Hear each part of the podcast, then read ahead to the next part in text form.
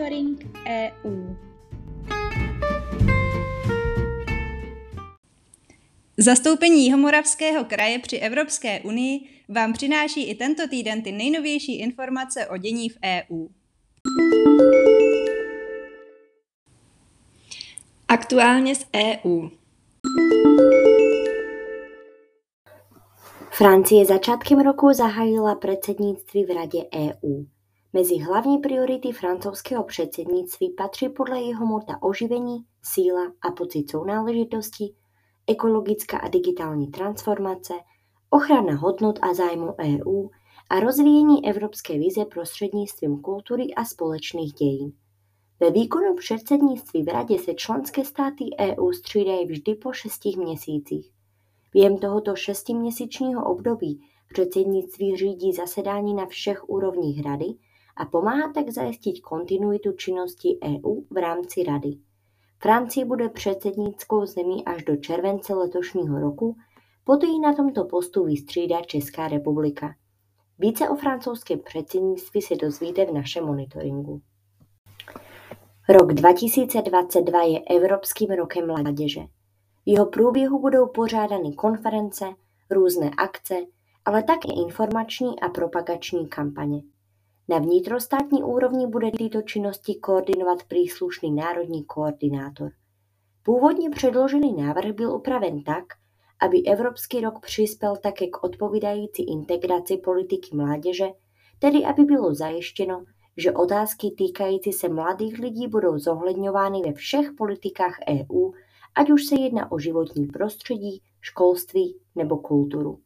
Komise se také zavázala zajistit, aby se na organizaci Evropského roku ve spolupráci s národními koordinátory podíleli i mladí lidé. Zakladatelé německé společnosti BioNTech, manžele Ugur Sahin a Ozlem Tureciova, kteří spolu s americkou společností Pfizer vyvinuli jednu z prvních vakcín proti COVID-19, by se mohli objevit na nové eurobankovce. Navrhuje to německý europoslanec Moritz Korner. Podle něj si tyto němečtí vědči tureckého původu zaslouží, protože vakcínou zachránili miliony životů. Eurobankovky a euromince slaví letos 20 let. Už od roku 1999 fungovalo euro v bezhotovostním styku.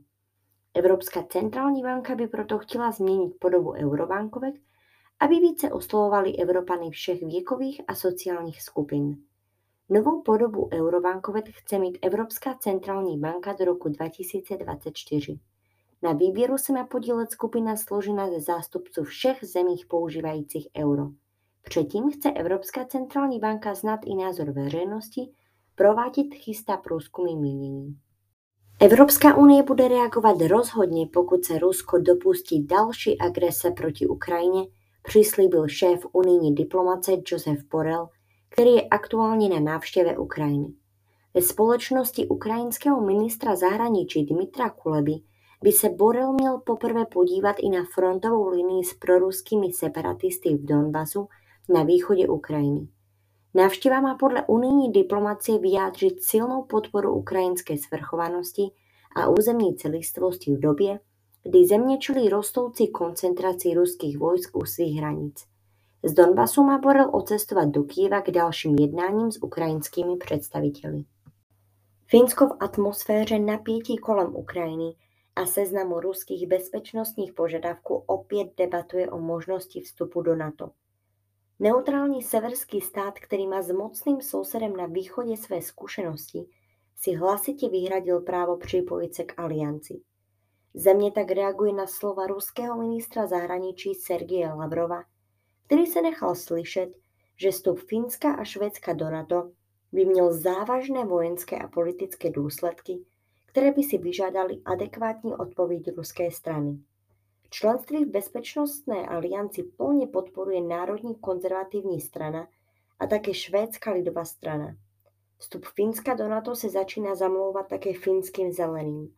Zatímco na stranické konferenci v roce 2018 se finští zelení shodli, že země by neměla žádat o členství v NATO, vyjádření členů strany z posledních dní naznačují mírnou změnu kurzu.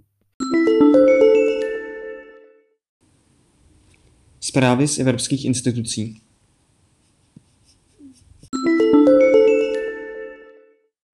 Evropská komise zveřejnila návrh tzv. taxonomie, kde navrhuje zařadit jádro a zemní plyn mezi zdroje, které lze dočasně považovat za ekologicky udržitelné investice. Záměrem Bruselu je dát taxonomii návod investorům, do jakých technologií se vyplatí vložit peníze.